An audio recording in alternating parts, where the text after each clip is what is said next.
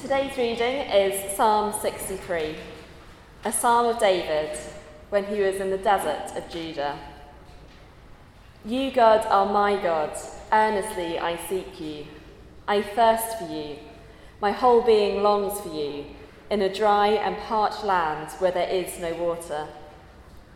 I have seen you in the sanctuary and beheld your power and your glory. Because your love is better than life, my lips will glorify you.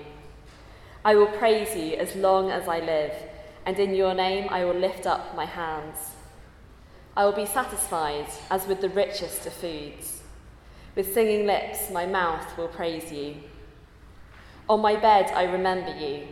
I think of you through the watches of the night. Because you are my help, I sing in the shadow of your wings.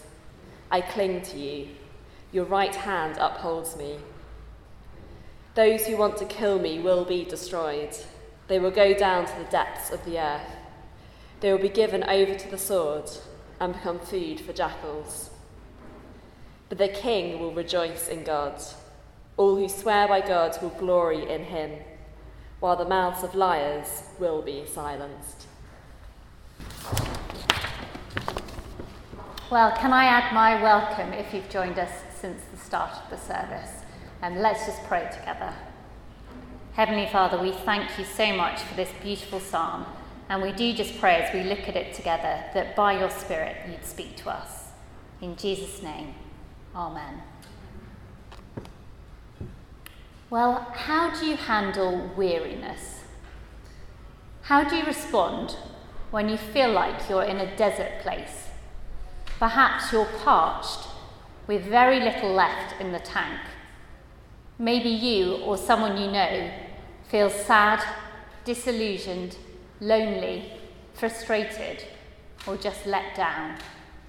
You're thirsting for something, something that will satisfy something better, something just to change, whether that's personally or politically.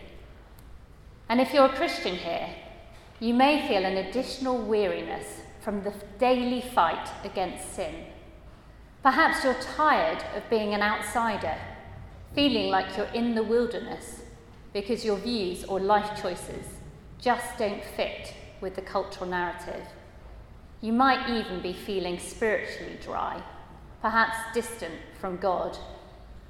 When we feel like this, how are we to handle the weariness, the longing for relief and satisfaction?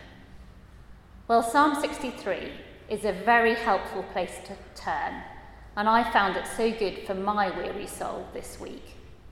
It's a psalm written by King David, a prayer as he pours out his heart in devotion to God. It's more of a meditation than an intercession. David isn't asking God for lots of stuff.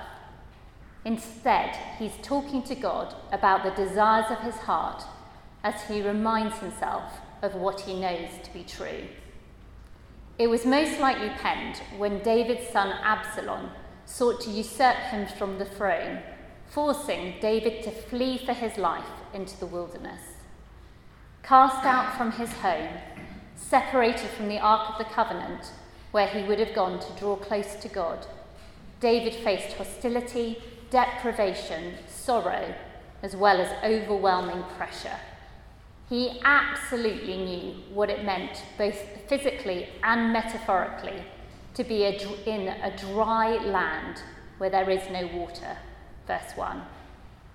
And this psalm is not just a psalm that King David would have prayed, it is also a psalm of a far greater king, David's great ancestor, King Jesus the Christ. Jesus would have prayed this psalm at multiple points in his life.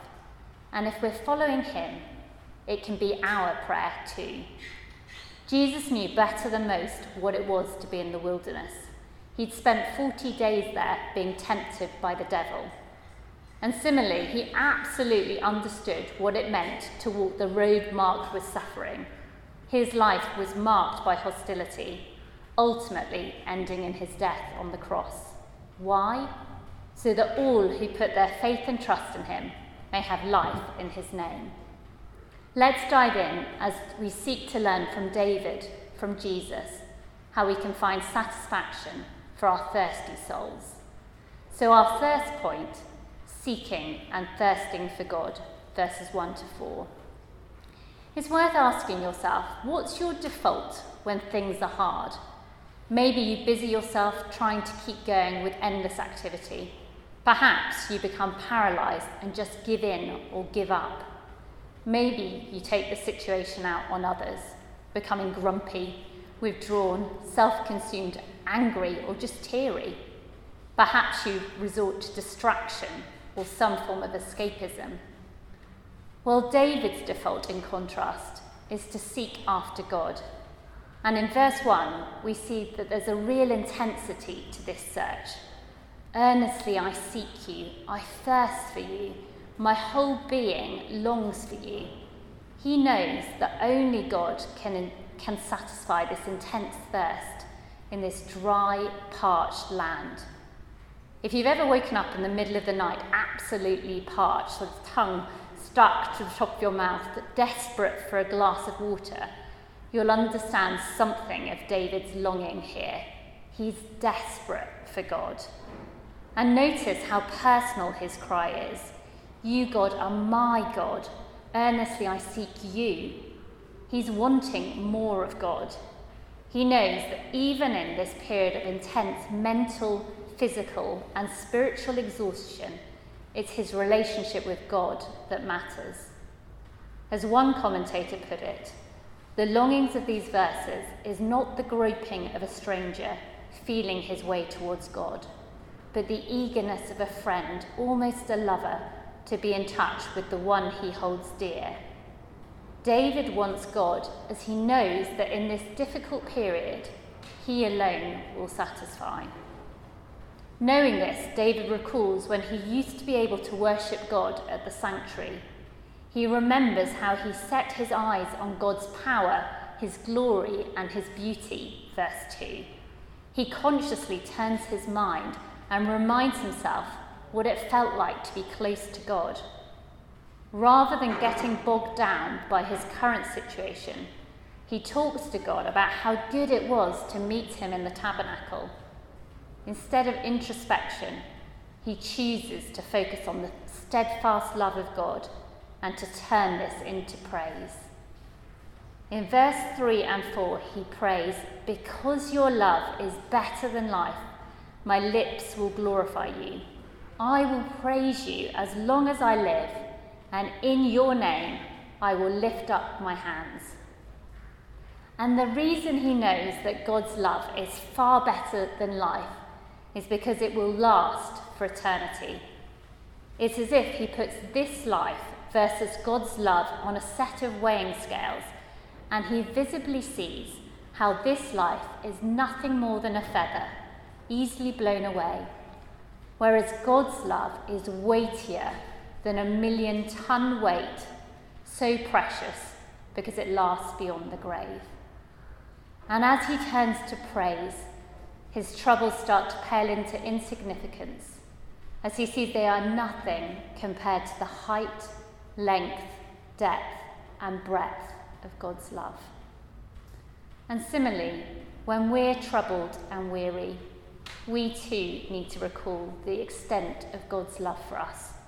To remember He loves us so much that He willingly sent Jesus, His one and only Son, to die for us to know that his love is so much better than anything this world, our career, or politics will ever offer.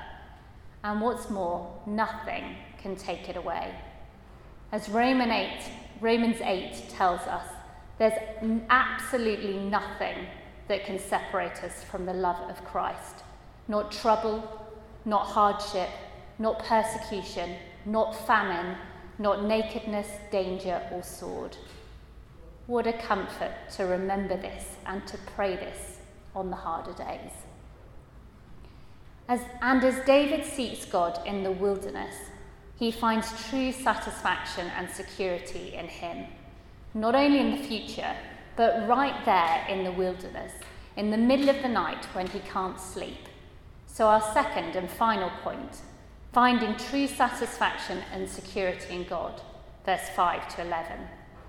Imagine how easy it would have been for David to allow his thoughts to overwhelm him, to become consumed by the treachery of his son or the loneliness that he's feeling. Everything always feels worse at 2 a.m., doesn't it? But rather than letting negative thoughts take over, he thinks about God and meditates on his goodness through the watches of the night. Verse 6. It was exactly the same for Jesus in the Garden of Gethsemane in Luke 22. We read that whilst Jesus commanded his disciples to watch and pray, they couldn't even keep their eyes open. It's almost comical how quickly they fell asleep. But Jesus, being in anguish, prayed to God in earnest, knowing he had nowhere else to turn. I don't know about you, but when I can't sleep, I sometimes read, I maybe listen to the news quiz, I realise not ideal at 2 a.m. I even have resorted to counting sheep. I mean, I don't know who thought that was a good idea. But I'm not always great at turning to God and meditating on his promises. I've been trying to do that more this week. But David knows that it's worth it, as he knows God will satisfy. In verse 5, he says, I will be satisfied as with the richest of foods. With singing lips, my mouth will praise you. And this is no microwave meal type satisfaction that fills you up temporarily but doesn't bring much delight. This is Michelin star seven course taster menu with the best champagne type satisfaction. This is feasting and celebration which, if you're Welsh or Irish here, is obviously accompanied by singing. This is a spiritual meal that will fill him up and quench his spiritual dehydration. And the reason that David keeps fixing his eyes on God in the midst of the night is he knows that God is his helper. True security is only found in him. Verse 7 says, Because you are my help, I sing in the shadow of your wings. I cling to you. Your right hand upholds me. Like a baby chick sheltering under its mother's wing, David shelters under the wings of the Almighty. And from that position, he both sings and clings. He doesn't stop praising God and refuses to let him go. Whilst outside of the Lord's protection, he is in a very precarious place in the desert, alone, an outsider, but he knows that he's utterly secure as God's right hand upholds him and will never let him go. And as those in Christ, as we cling to him, we can be absolutely confident that his right hand upholds us too. If you've ever been to a theme park, it's rather like being on a roller coaster. As, if you're anything like me, as the roller coaster sort of zooms round the bend or loops the loop, I find myself clinging on for dear life. But the reality is that it's actually the safety bar that makes me 100% safe and secure. And even if I was to loosen my grip for a minute, the safety bar wouldn't let me fall out. God is a bit like the safety bar. He completely holds us tight even through the bends and loop the loops of life. And we need to remember this when we are weary and life feels hard.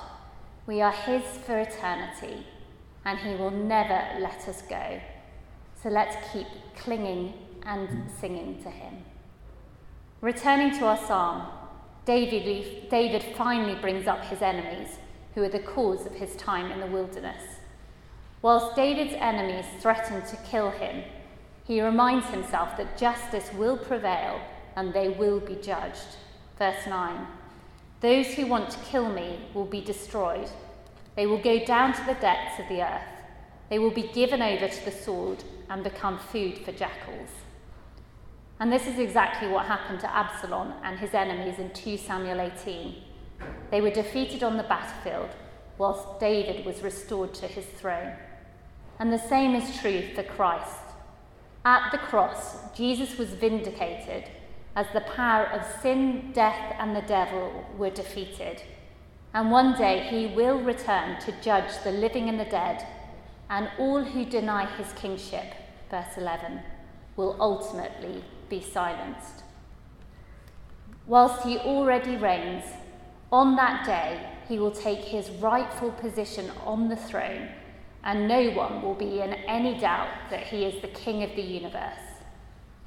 And for any here who are weary from opposition of others, is, is helpful to remember that if we're trusting in Christ, our future is absolutely safe and secure too. We can look ahead to Jesus' return with confidence and join with our King in rejoicing that we will glory in him. Verse 11. So, how should we respond? How should we handle feelings of weariness? What should we do when we feel like we're in a desert place longing for relief and satisfaction? Well, like David, like Jesus, let's seek after him, however hard things are, knowing that Jesus Christ absolutely promises to satisfy our deepest longings, both now and for eternity. When fears, distress, and anxieties become overwhelming, let's look to God and shelter in the shadow of His wings, knowing that we're totally secure in Him, no matter how difficult things become. Let's cling on to the fact that there really is nothing that can separate us from Christ's love, a love that is far better than anything this world or this life can offer. But let's also remember that this satisfaction and security is only available through Christ, and you will miss out without Him. Yet wonderfully, these blessings are available to all who seek Him. Today, Jesus invites you to come and find shelter in the shadow of his wings. Jesus invites all who are weary and burdened to come to him to find rest for their souls. Will you do this today? Let's finish in prayer. Lord God, you are our God, and earnestly we seek you. We long for you and thirst for you and ask that you will satisfy us as with the richest of foods. Please help us to keep clinging to you, both on the good days and the harder days, trusting that you won't let us go. Please help us to keep praising you as long as we shall live. Please help us to find deep soul satisfaction in you. In Jesus' name we pray. Amen.